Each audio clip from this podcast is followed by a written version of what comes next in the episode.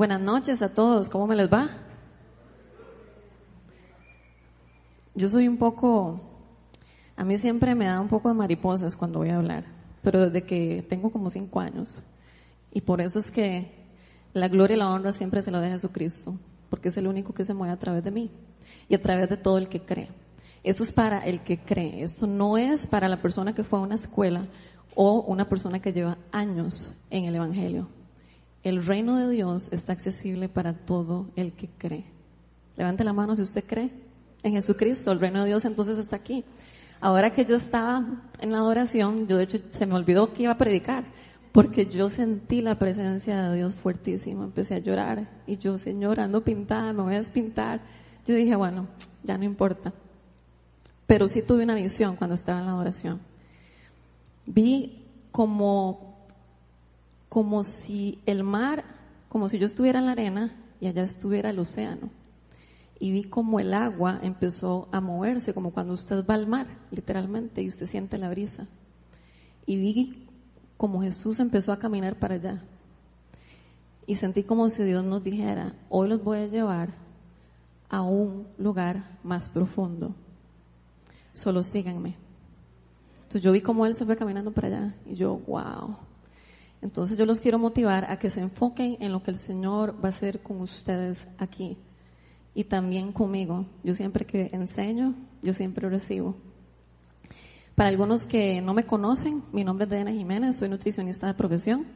Como ya Ronald dijo, somos amigos desde hace mucho tiempo y yo ahora que vi los anuncios, yo decía, wow, Señor, yo recuerdo cuando Ronald y Melania empezaron toda la iglesia en la sala de su casa y es un honor y un placer poder ver la mano de Dios durante todos estos años. Todo lo que Dios nos llama a hacer, Él nos respalda y Él nos prepara y Él nos equipa y Él nos unge para llevarnos a donde Él nos quiere llevar. Yo quiero que le demos un aplauso a Jesucristo. Padre, te damos la gloria y la honra solo a ti. Tú recibes la gloria y la honra por lo que has hecho en esta iglesia, por lo que vas a seguir haciendo y por lo que estás haciendo en esta noche, en el nombre de Jesús. Gracias a Ronald y a Mela por la invitación. Siempre es como en mi casa estar aquí. Me siento súper chineada. Llevo más o menos ocho años de estar en el movimiento de las viñas. Y mm, esta semana cuando estaba orando por el mensaje, yo tuve una visión de los servidores de este lugar.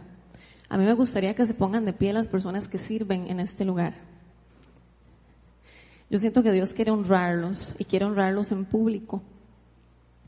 Y les voy a leer lo que yo sentí que el Señor dijo. Dios me dejó ver que la iglesia Viñaguasima ha sido fiel en lo que Él mismo los llamó a hacer.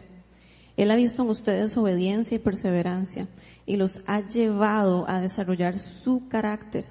Es como si Dios les dijera, no ha sido en vano lo que han hecho y veo un tiempo de cosecha para la iglesia inclusive. Viene una etapa donde verán el fruto de su obediencia y eso no aplica solo para la iglesia, sino para sus vidas personales también. Parte de lo que Dios está haciendo en esta iglesia es para que experimentemos las promesas que Él ha dicho desde hace mucho tiempo, e incluso promesas que se han dicho mucho antes de que este lugar, lugar existiera. Así que yo oro para que el Señor renueve sus fuerzas, yo oro para que toda carga sobre sus vidas sea derribada en este momento por el poder del Espíritu Santo. Yo oro por una provisión divina. Yo oro por prosperidad en su alma, en su espíritu y en su cuerpo en el nombre de Jesús. Y todo aquello que el enemigo ha querido hacer, hoy se va por el poder del Espíritu Santo. Gracias Jesús por lo que estás haciendo en ellos. Incrementa su poder, tu poder en ellos. Incrementa tu amor en ellos, incrementa su fe en ellos, tu fe en ellos, Señor. En el nombre de Jesús. Amén. Pueden tomar asiento. Y para aquellos que están aquí no se sientan excluidos, porque en realidad todos acá somos testigos de lo que Dios está haciendo en este lugar. Y mm, Dios lo ha traído a este lugar también. No necesariamente para que haga algo específico como a otras personas las está poniendo, pero sí algo genuino y original acorde al diseño de Dios en su vida. Nosotros no estamos en un lugar con estructuras. Nosotros estamos relacionándonos con el Espíritu Santo y haciendo lo que Él nos llama a hacer. Y haciendo lo que Él nos llama a hacer, acorde al diseño original que Él puso en nosotros. En oración también sentí que aquí hay algunos preguntándole al Señor, y no sé si estaré equivocada, pero eso fue lo que sentí. Y parte del riesgo y del, de tomar riesgos es decir lo que sentimos en el Señor. Yo siento que hay algunos aquí preguntándose si estarán en el lugar correcto, si estarán en la casa correcta, si estarán en el trabajo correcto, si estarán en el país correcto, si estarán en la iglesia correcta. Y yo sentí como si Dios dijera esto, que Dios les dijera, estás en el lugar de mi voluntad, nunca te he dejado y desde antes que nacieras planeé este momento. Vino a mi mente inmediatamente Salmo 46, 10, que dice, quédense quietos reconozcan que yo soy Dios. Yo seré exaltado entre las naciones, yo seré enaltecido en la tierra. Así que el mensaje que les voy a traer hoy, o que les estoy trayendo más bien, es un mensaje de motivación. Es un mensaje para que salgamos de aquí empoderados de lo que Dios está haciendo en, alrededor del mundo y en nuestras vidas. El mensaje, el, el nombre del mensaje es tiempo de conquista con la mentalidad del reino. Es muy interesante porque cuando vemos las noticias pareciera que no hay como un tiempo de conquista o como que hay algo en contra de lo que el reino de Dios representa. Y este mensaje Dios me lo había puesto desde hace bastantes meses para darlo en esta iglesia, pero hasta ahorita se me dio la oportunidad de poder estar acá. A veces entramos en caos innecesarios porque la perspectiva del reino de Dios no es de este mundo y a veces se nos olvida porque las emociones o lo que sentimos tal vez nos lleva a pensar y a concluir cosas, pero el reino de Dios es otra historia. Nosotros no somos de este mundo y mundo significa sistema, sistema de pensamiento, sistema de gobierno, es un sistema, no mundo en sí físico como tal. Nosotros le pertenecemos al reino de Dios, somos parte del reino de Dios y le pertenecemos a Jesucristo. Y nuestra labor aquí en la tierra es poner, el mundo al derecho. Porque está al revés. Nuestra labor es poner el mundo al derecho. Así que yo oro en este momento, Espíritu Santo, para que toques el corazón de cada persona en, en, este lugar, que traigas la convicción del mensaje que quieres dar a los corazones de todos, que traigas la revelación que este mensaje implica, Señor, para caminar para lo cual tú nos has llamado a hacer. En el nombre de Jesús, amén. Voy a hablarles tres puntos importantes, utilizando la historia de Josué y Caleb del libro de Números, capítulos 13 y 14. Y se las voy a desglosar, no voy a leer los dos capítulos, porque si no se me va mucho el tiempo, pero se les voy a ir desglosando poco a poco de manera eh, resumida. Capítulo 13, versículo 1, Moisés y la comunidad de los israelitas estaban en otro lado y Dios le dice a Moisés lo siguiente. Quiero que envíes a algunos de tus hombres a explorar la tierra, refiriéndose a la tierra de Canaán, que estoy por entregar a los israelitas. Vean, pongan atención en esto, porque es una tierra que Dios está diciendo, estoy por entregarles. De cada tribu enviarás a un líder que la represente. Fueron doce líderes los que Moisés envió. Y en el versículo 18 dice, exploren el país. Esas son palabras ya de Moisés cuando los llama. Solicita a los doce líderes, habla con ellos, se pone frente a ellos y les dice, exploren el país y fíjense cómo sus habitantes, cómo son sus habitantes. Si son fuertes o débiles, muchos o pocos. Averigüen si la tierra en que viven es buena o mala y si sus ciudades son abiertas o amuralladas. Examinen el terreno y vean si es fértil o estéril y si tiene árboles o no. Adelante, traigan algunos frutos del país. Entonces Moisés se pone con ellos y les dice, ok, ustedes doce van a ir, todos son líderes de una tribu, los envía y les da esas instrucciones. Ya en el versículo 27 del capítulo 13 vuelven con un informe. Y el informe dice así, la siguiente diapositiva. fuimos al país que nos enviaste. Y por cierto, allí abundan la leche y la miel. Aquí pueden ver sus frutos. Y ellos les entregaron los frutos. Pero, aquí hay un pero. Versículo 28. Pero el pueblo que allí habita es poderoso y sus ciudades son enormes y están fortificadas. Hasta vimos anaquitas allí. Los amalecitas habitan en el, habitan el Negev, los hititas, jebuseos y amorreos viven en la montaña y los cananeos ocupan la zona costera y la ribera del río Jordán. En el informe, ese pero representa el pero de todos los enemigos que ellos vieron. Los amalecitas, hititas, jebuseos, amorreos y cananeos y todos los feos, como he escuchado algunos predicadores decir, eran enemigos. Eran enemigos y son reales. Y esos enemigos representaban, representan más bien gigantes como tipo Goliat. Miedo, terror, rechazo, humanismo y avaricia. Todo lo que se levanta en contra de la verdad de Cristo. Ahora bien, mientras esos espías daban el reporte, Caleb muy, eh, con mucha valentía los interrumpe. Y dice en el versículo 30, Caleb hizo callar al pueblo ante Moisés y dijo, subamos a conquistar esa tierra. Estoy seguro de que podremos hacerlo. Caleb tenía gran convicción, porque Dios ya había dicho que se les iba a entregar.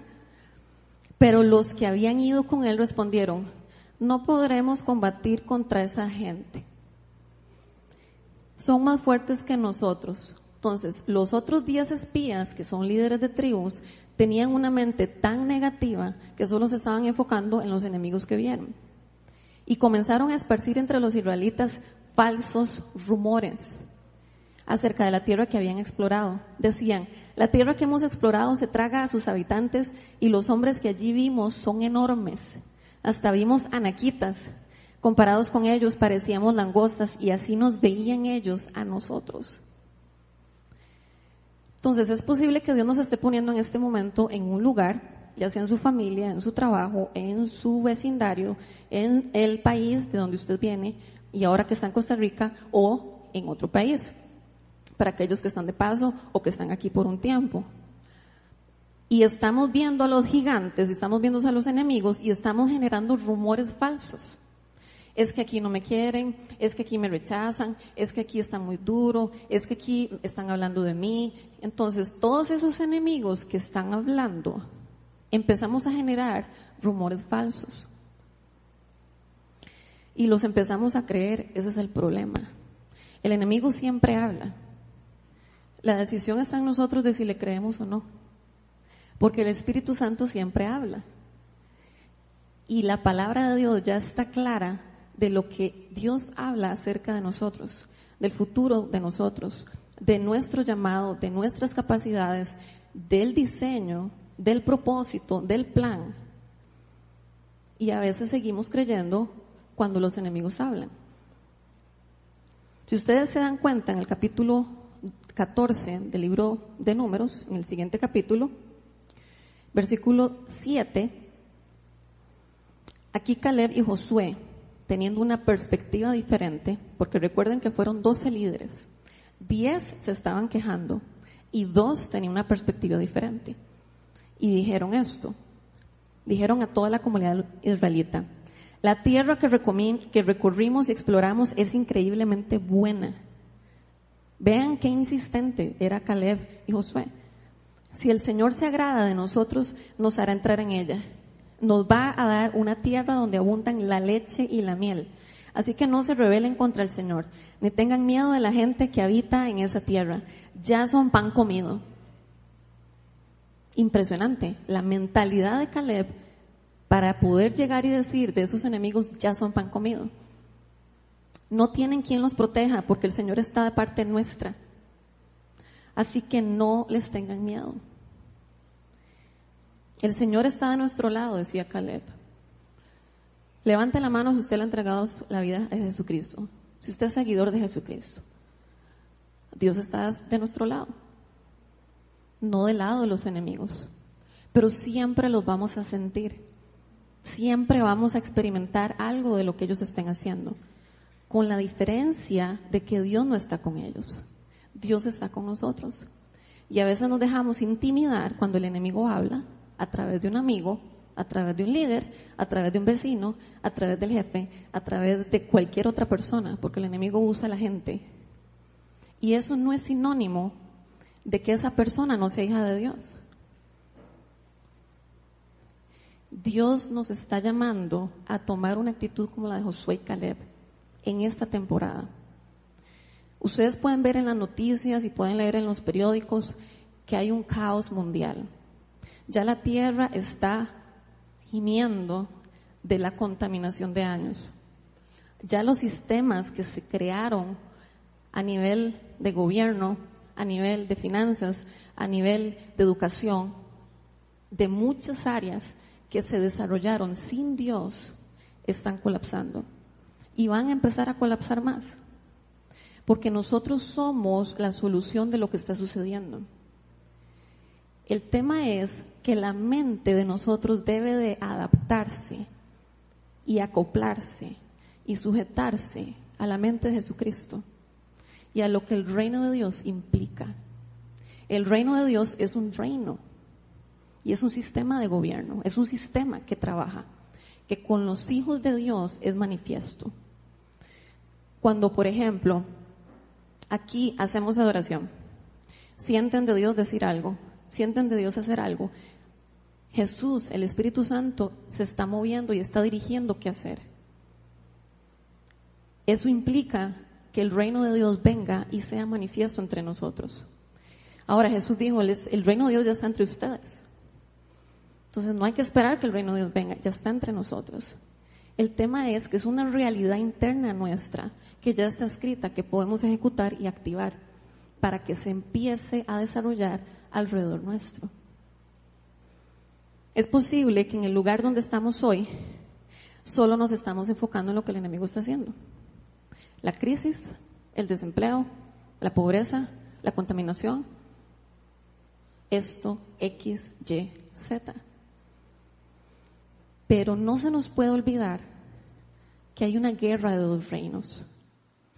Jesucristo ya venció y Él ya ganó por nosotros. Y dependiendo de donde nos queramos posicionar, así vamos a experimentar donde estemos. Si le creo al enemigo, me quedo en su dinámica. Si le creo al Señor, me quedo en su dinámica. Los hijos de Dios tenemos autoridad. Satanás no la tiene.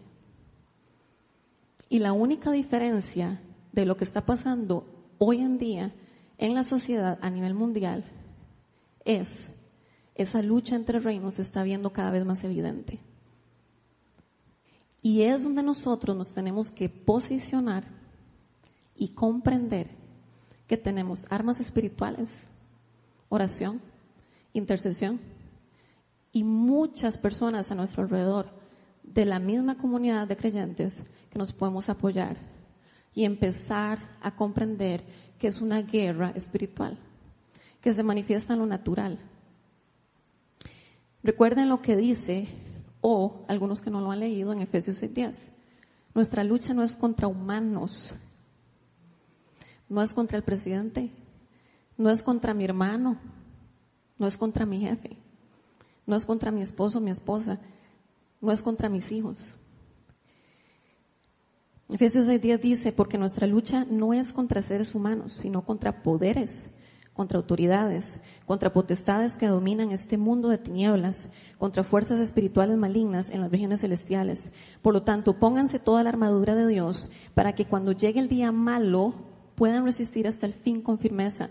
Manténganse firmes, ceñidos con el cinturón de la verdad, protegidos por la coraza de justicia, calzados con la disposición de proclamar el Evangelio de la paz Además de todo esto, tomen el escudo de la fe con el, con el cual pueden apagar todas las flechas encendidas del enemigo. Tomen el casco de la salvación y la espada del Espíritu, que es la palabra de Dios. Oren en el Espíritu en todo tiempo, en todo momento. Oren en el Espíritu en todo momento. Oren en el Espíritu todo, en todo momento. Y orar en el Espíritu es orar acorde a su dirección. No es hacer una oración de repetición.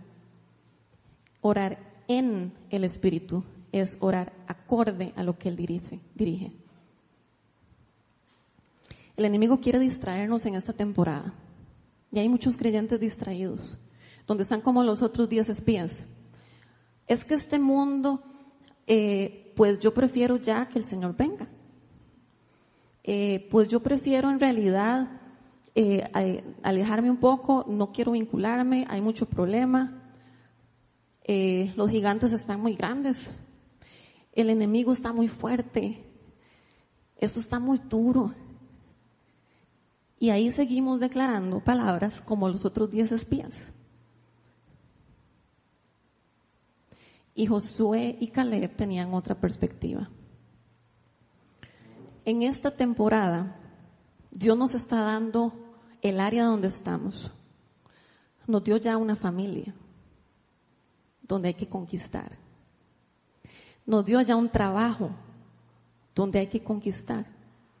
Nos dio un vecindario donde hay que conquistar. Entonces, si agarramos las cosas personales en esta temporada, no vamos a ver las promesas que Dios ya dijo que veríamos. No vamos a experimentar esa realidad del cielo donde estamos. Y nos vamos a seguir dejando intimidar por esas mentiras. Es que me rechazaron, es que me vieron muy feo, es que están hablando mal de mí, me vieron como langostas. Caleb era diferente. Caleb no los dejó hablar y dijo, conquistemos. En el siguiente versículo dice, en el versículo 11, capítulo 14, vemos cómo Dios ve al pueblo. Dios le dice a Moisés, ¿hasta cuándo esta gente me seguirá menospreciando? ¿Hasta cuándo se negarán a creer en mí a pesar de todas las maravillas que he hecho entre ellos? Dios ha hecho maravillas en nuestras vidas y por lo que estemos viviendo hoy, no voy a dejar, no me voy a olvidar de lo que ya hizo por mí. Y lo que está pasando hoy en mi vida de manera negativa, no me tengo que dejar intimidar. Y aquí es donde nos tenemos que posicionar de nuevo. Y si caigo, busco a alguien que me apoye, ayúdame porque me siento débil. Y nos apoyamos. De hecho, hay, una, hay un versículo en ese mismo capítulo 14 que dice que eh, los otros diez espías, en algún momento que subieron a una montaña de manera desobediente, a la manera de ellos, se pusieron a llorar amargamente. Y así lo dice la palabra, a llorar amargamente. Llorar amargamente es cosa, cosa seria. Y ellos estaban llorando amargamente. Entonces tenemos dos opciones. O llorar amargamente o posicionarnos con la mentalidad de Caleb y Josué. También vemos cómo Dios ve a Caleb en el versículo 24. En cambio a mi siervo Caleb, dice así, que ha mostrado una actitud diferente y me ha sido fiel, le daré posesión de la tierra que exploró y su descendencia la heredará. Entonces Dios nos está llamando a ser como Caleb en esta temporada. Y yo le recomiendo que escuche este mensaje una y otra vez. Yo lo voy a escuchar una y otra vez. Porque la opresión y la oposición se está sintiendo. Y no soy solo yo. Es una realidad que va, a suceder. Guerras entre naciones, pobreza, cosas más negativas, oposición, muerte, aborto, homicidios, suicidios. Si no es una, es otra. Entonces, los espías querían salir corriendo. ¿Quiénes les ha pasado que dicen, ay, ya me quiero salir de aquí corriendo? Bueno, a mí me ha pasado. Entonces, esa es una actitud de los diez espías. La de Josué y Caleb fue diferente. Un momento, vamos a conquistar esa tierra. No se dejen intimidar. Ahí hay leche y miel.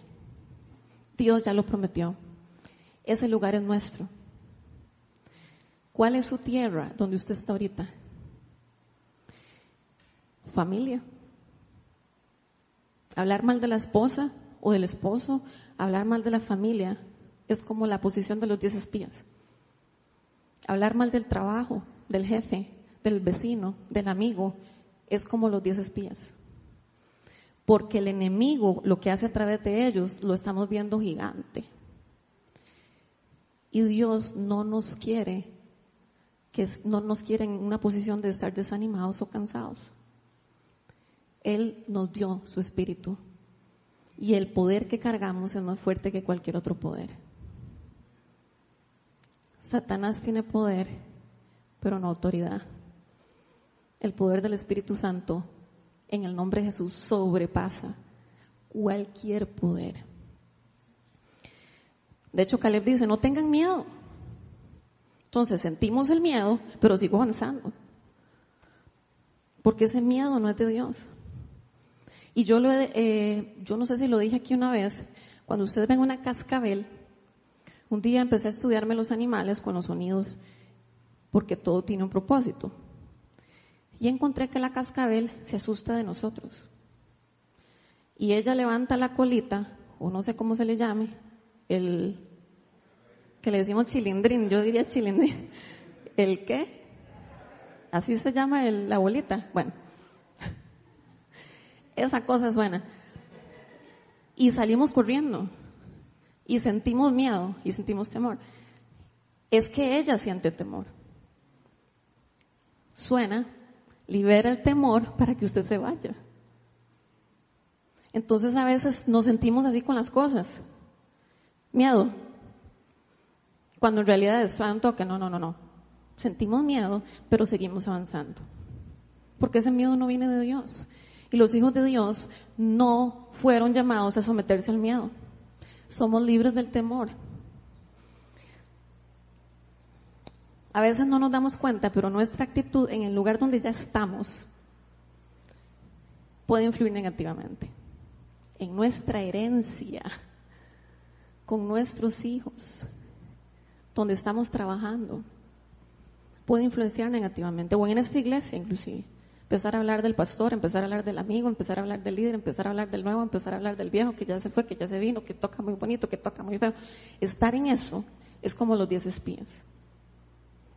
Murmuraban, generaban falsos rumores y la atmósfera era negativa. Dios no quiere eso. En ningún lado. En ningún lado. en el versículo 36 leemos que los mismos que exploraron ya la tierra hablaban mentiras de la tierra que exploraron. O sea, es que ni siquiera era verdad lo que estaban diciendo. Vieron los gigantes, eran negativos, eran enemigos, pero habla la palabra de Dios. Los hombres que Moisés había enviado a explorar el país, el país fueron los que al volver difundieron la falsa información. O sea, no solo se dejaron intimidar, sino que vinieron a hablar cosas negativas y aparte de eso difundieron la información y era información falsa. Así que yo hago esta pregunta. ¿Estamos como Caleb o estamos como los diez espías?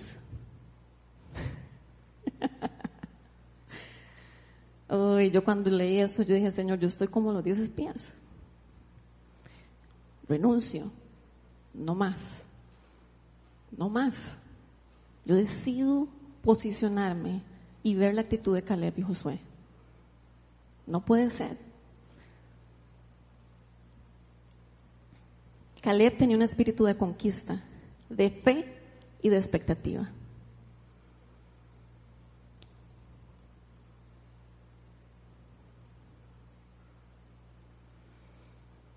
Debemos estar enfocados en lo que Dios está haciendo. Punto y no darle tanta bola a lo que el enemigo está haciendo. Porque igual va a seguir haciendo. Y nos cansa, nos agobia, nos agota, lloramos, decepción, miedo, dolor de músculos, ya el estrés me duele el cuerpo. El enfoque es en Dios, en lo que Él está haciendo. Porque el enemigo quiere desgastarnos. En Mateo 11, 12 dice, en una versión internacional, desde los días de Juan el Bautista hasta ahora, el reino de los cielos ha venido avanzando, avanzando contra viento y marea. Y los que se esfuerzan logran aferrarse a él. Hay otra versión en la Reina Valera 60 que dice, el reino de los cielos sufre violencia y los violentos la arrebatan. Por lo tanto, estamos en una temporada donde Dios quiere que avancemos a cualquier precio. Y creo, no sé si soy solo yo, pero estábamos muy cómodos. Una cosa es alabar al Señor y otra cosa es vivir la oposición y seguir alabándolo.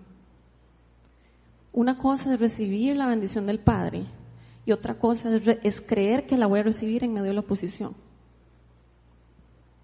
Y estamos en un tiempo de conquista. ¿Conquista qué? De donde ya estamos. Yo estoy con mi familia también en eso, orando. Y algunos que saben, saben mi vida personal, estoy orando. No puedo salir corriendo, no puedo tener la actitud de los diez espías. Decido tener la actitud de Caleb. Punto. Por ejemplo, Mau, venga un toque. El reino de los cielos se arrebata con violencia y Dios nos llama a estar en la línea ofensiva y en la línea defensiva también. Pero no solo la línea defensiva. La línea defensiva sería que el enemigo me está empujando. No me empuje muy duro. Yo estoy en la línea defensiva, estoy orando, estoy orando, sigo orando, sigo esperando lo que Dios va a hacer conmigo y siento la oposición. Tiene fuerza. Pero también yo estoy en la línea ofensiva donde empujo a lo que está pasando y yo decido creer porque el reino de Dios se arrebata con violencia y es contra viento y marea. Vení un momento, Mau. Esta posición de espalda, esta posición la estamos sintiendo siempre, porque los dos reinos trabajan. Pero si nos enfocamos en nuestra fuerza, nos vamos a cansar. Pero si me enfoco en el iniciador y consumador de la fe, Jesucristo me va a dejar no solo permanecer sin retroceder, sino a seguir avanzando. ¿Me expliqué?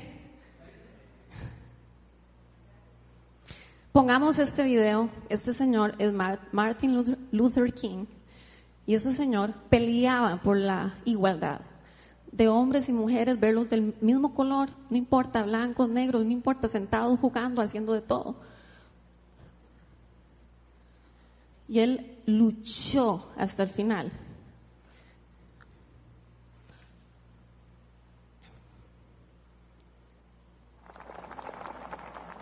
So even though we face the difficulties of today and tomorrow, I still have a dream.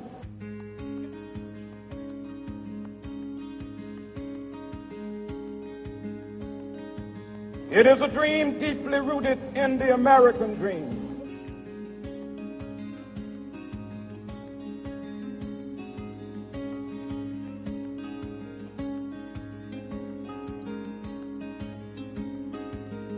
I have a dream that one day this nation will rise up and live out the true meaning of its creed that all men are created equal.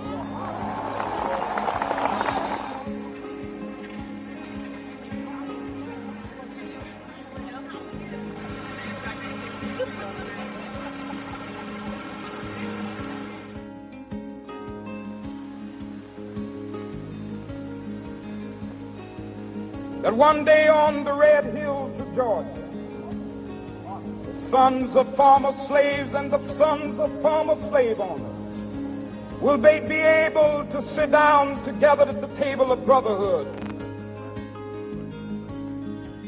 Oh, no, not at all. The question of segregation, uh, the whole civil rights movement. The heat of oppression will be transformed into an oasis of freedom and justice. I have a dream that my four little children will one day live in a nation where they will not be judged by the color of their skin, but by the content of their character.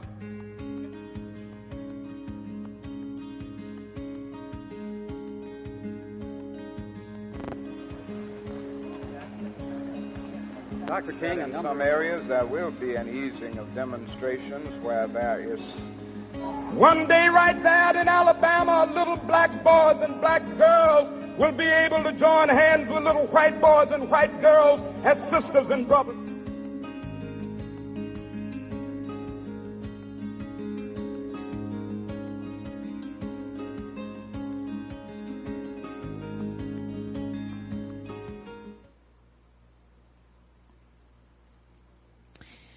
Entonces este hombre tenía un sueño, él quería ver igualdad, pero actuaba.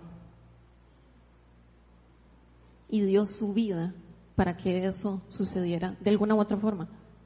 Él falleció y su nombre sigue reconocido a nivel mundial como el hombre que peleó por los derechos de igualdad entre el blanco y el negro. Entonces, tal vez decimos, yo tengo un sueño de que mi familia sea restaurada. Yo tengo un sueño de que mi trabajo sean las cosas mejor. Yo tengo un sueño de ver mi matrimonio, de ver a mi esposa, de ver a mi esposo. Y no actuamos. Entonces, ahora hay que actuar acorde a la guía del Espíritu Santo. Pero hay que actuar. Y no solo desearlo, ni solo orarlo. De repente Dios solo quiere que oremos, bueno, ahí está bien. Pero de repente Dios no solo quiere que oremos, también quiere que usted llegue temprano a su trabajo, que usted sea una persona responsable con que trabaje con excelencia, que llegue a su trabajo presentable. Tal vez usted, Dios lo está llamando a que sea el que le sirve a su esposa o el que le sirve a su esposo, al que respeta a su esposa y al que respeta a su esposo, en público y en privado. Tengo un sueño y no actúo. ¿Cómo desearía que Costa Rica y no actuamos? Yo estoy segura que Dios ha puesto en esta iglesia algunas personas con llamados de gobierno, llamados de familia, llamados de iglesia, llamados a nivel financiero. Y por ver un gigante, no hay acción. Y Dios nos está llamando a actuar. Yo inclusive, cuando yo oraba por esta iglesia, yo me acuerdo de Ronald y Melania. Y es lo que viene a mi mente ahorita. Ellos tenían ese sueño de Dios. Y no fue que lo metieron al microondas tres minutos y salió.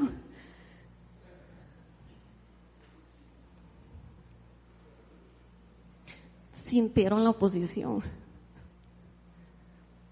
Tengo un sueño. Dios me puso en el corazón abrir una iglesia.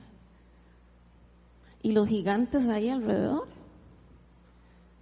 igual a mí. Bueno, ellos son testigos y algunos que me conocen. Dios me dio un sueño y siento la oposición. Nunca la dejo de sentir. La diferencia es cuál actitud voy a tomar, si la de Caleb o la de los diez espías. Y esto es crucial. Si no, la vida en la tierra va a ser muy deprimente y vamos a, a llorar amargamente, esperando el arrebatamiento. Y ese no es el llamado de Dios para nosotros. La palabra reino significa poder real, realeza, dominio, gobierno. No debe confundirse con un reino real, sino más bien el derecho o la autoridad para gobernar un reino. Poder real de Jesús como el Mesías triunfante.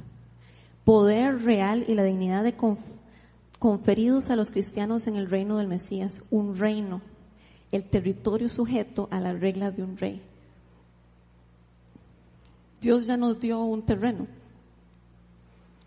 donde hay que conquistar contra viento y marea pero a la manera de Dios. No peleando con el ser humano, sino orando en el Espíritu, declarando y orando en la dirección que Dios nos dé en lo espiritual y tomar acción en lo natural. Si es algo que Él nos está guiando a hacer.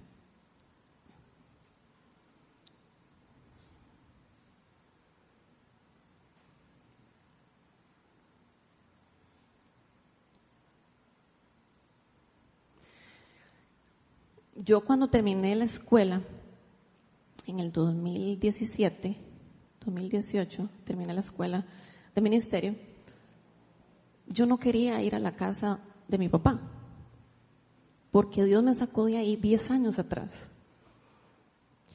Y fue mi Egipto. No por mi papá, pero sí por la temporada que yo viví ahí, toda mi vida. Cuando yo regresé de Estados Unidos, yo decía, Señor, yo no quiero ir a esa casa. Pero también tenía en mi corazón el sueño de empezar a ver la casa diferente. Es una casa muy grande y yo decía, Señor, qué ganas de tener el presupuesto para pintar esta casa. Y solo les voy a contar este de muchos testimonios. Pero yo empecé a tener visiones de gente pintando la casa. Y contra viento y marea, aún sin tener el presupuesto, la casa finalmente se pintó por dentro. Dios le puso en el corazón a mi cuñado a pintar la casa. Y por 20 años esa casa no se había pintado. Y conforme he ido viendo más cosas, han ido pasando las cosas pero porque yo estoy ahí también. Y estoy tomando acción también. Y estoy involucrándome también en el lugar donde no quería estar. Y ahora es una tierra que estoy conquistando con el Señor. Y salí corriendo años atrás. Ya no. Entonces, de nuevo, eso es un ejemplo muy simbólico. Pero de repente usted quiere salir corriendo de su trabajo, quiere salir corriendo su matrimonio, quiere salir corriendo del lugar donde se encuentra. Pero Dios de repente le está diciendo, conquiste. Tome acción ahí donde ya está. Haga lo que le estoy diciendo hace años hacer. Ore por su esposa. Ore por su esposo. No luche contra la persona venga a mi presencia y escuche lo que quiero hacer.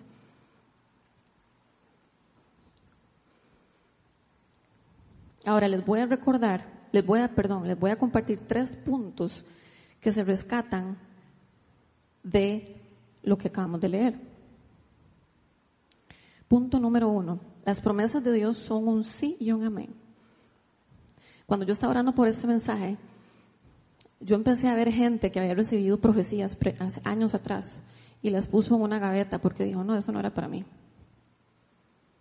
Y yo oro para que el Señor te recuerde hoy, en este momento, palabras que sí fueron dichas y sí eran para vos. Porque eso fue lo que vi, que fueron puestas en una gaveta. Y Dios va a sacar eso y recordarles que sí son para usted.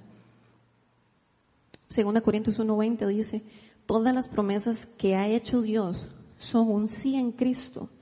Así que por medio de Cristo respondemos amén para la gloria de Dios. Esa palabra sí en griego es nai y significa en verdad o con seguridad. La palabra amén significa que así sea o que se cumpla. La palabra está relacionada a la palabra hebrea para creer, amam, creer, fiel, llegó a significar seguro o verdaderamente, una expresión de absoluta confianza. Yo inclusive veo hoy cumpliéndose palabras que se me dieron hace 20 años. Yo recibí del Señor en 1997 y yo jamás pensé que lo que se me decía en ese momento iba a ser para mí e iba a ser verdad. Y Dios quiere recordar que Él sí dijo eso que te dijo y sí se va a cumplir. Así que lo que el Señor nos ha dicho, incluso palabras de hace más de 10 años, de hace más de 20 años, se cumplen. Número 23, 19 en, Nueva Versión Internacional dice, Dios no es un simple mortal para mentir o cambiar de parecer. ¿Acaso no cumple lo que promete ni lleva a cabo lo que dice? Sigamos creyendo. Sigamos creyendo. Punto número dos, no perdamos el enfoque. Caleb pudo haberse desenfocado con tanto negativismo, porque tras de todo eran los líderes de las tribus. Diez líderes negativos y él y Josué con la perspectiva del reino. Dios diciendo de antemano, ve y envíalos porque quiero entregarles. Ya lo había prometido, ya lo estaba diciendo, quiero entregarles. Por lo tanto, no perdamos el enfoque. Dios habló por su familia, Dios habló sobre esta nación, Dios habló por muchas naciones a nivel mundial, por el mundo entero en realidad. Ya Dios habló de lo que va a hacer. Pero los hijos de Dios somos los que tenemos el papel. Los sistemas del gobierno que no han sido fundamentados bajo la palabra de Dios y los fundamentos de Dios colapsan. Ya están colapsando y van a colapsar. Cuando yo estaba haciendo esta enseñanza, Dios me mostraba cómo en la caída no solo entró el pecado de odio, envidia, celos, codicia, avaricia y todo eso, sino que entró sistemas que se construyen y se han construido con la influencia y la guía del pecado. Vamos a hacer esta dinámica de gobierno para esto. Vamos a hacer esta estructura económica para esto. Vamos a hacer esta estructura educativa para esto. Todas se han venido formando y ejecutándose y han ido dando resultado en lo natural hasta cierto punto. Pero ya está colapsando. Ya las estructuras que se fueron desarrolladas con la guía del pecado van a colapsar. Por lo tanto, en el versículo del 1 al 3 del capítulo 12 de Hebreos dice, por tanto, también nosotros que estamos rodeados de una multitud tan grande de testigos, despojémonos del lastre que nos estorba, en especial del pecado que nos asedia, y corramos con, perseverancia la carrera que tenemos por delante Fijemos la mirada en Jesús, el iniciador y perfeccionador de nuestra fe, quien por el gozo que le espera soportó la cruz, menospreciando la vergüenza que ella significaba, y ahora está sentado a la derecha del trono de Dios. Así pues, consideren a aquel que perseveró frente a tanta oposición por parte de los pecadores para que no se cansen ni pierdan el ánimo. Jesús ya sintió la oposición. Jesús perseveró como parte de su, de su rol en ese momento, para que nosotros perseveramos, perseveremos hoy y no nos desanimemos ni nos cansemos. Por lo tanto, el enfoque, el enfoque es en Jesús. No es en la solución del problema, es en Jesús. Porque en Jesús es que nos va a guiar y nos va a llevar a tomar acción. En esa presencia es que vamos a poder decidir con la dirección del Padre. En esta dirección es que vamos a ver el reino manifiesto como embajadores de Cristo, no en la solución. Nuestro enfoque es en Jesús. Y pedirle al Señor estrategias y pedirle al Señor guía. Punto número tres. Tengamos la actitud correcta. Recordemos en el versículo 24, capítulo 14 de Números, que dice, ¿Cómo Dios ve a Caleb? En cambio, a mi siervo Caleb, que ha mostrado una actitud diferente y me ha sido fiel, le daré posesión de la tierra que exploró y su descendencia la heredará. La conquista de hoy será también para nuestra herencia, mis hijos, mis nietos y mis bisnietos. Acorde a lo que leímos de Caleb, podemos ver estas siguientes características.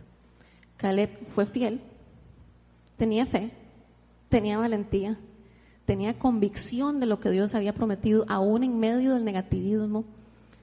Menospreció al enemigo diciendo, son pan comido. Era influyente con el enfoque de Dios. No permitió la influencia negativa de los otros líderes. Estaba confiado de que Dios estaba con él. ¿Quiénes se identifican con Caleb? ¿Quiénes, tienen esa actitud como Caleb en este momento, honestamente? ¿quiénes tienen la de los diez espías?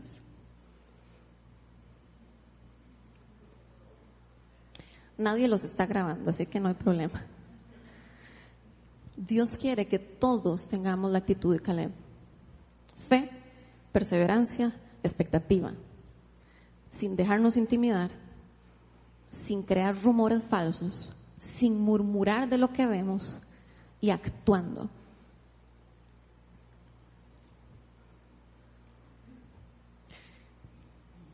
Entonces, si le hemos creído al enemigo y hemos tomado acción como la de los diez espías, eso tiene poder. Pero se rompe en el momento que nos arrepentimos de esas acciones que hemos tomado.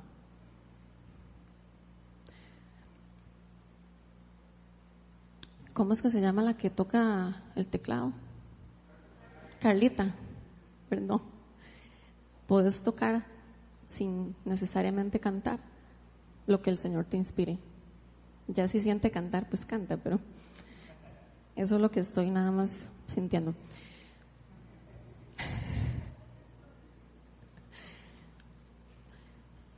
Entonces vamos a cerrar, a ponernos de pie. Iba a decirles que cierren los ojos y luego pónganse de pie. No, pongámonos de pie y cerremos los ojos. si no se me cae. ok.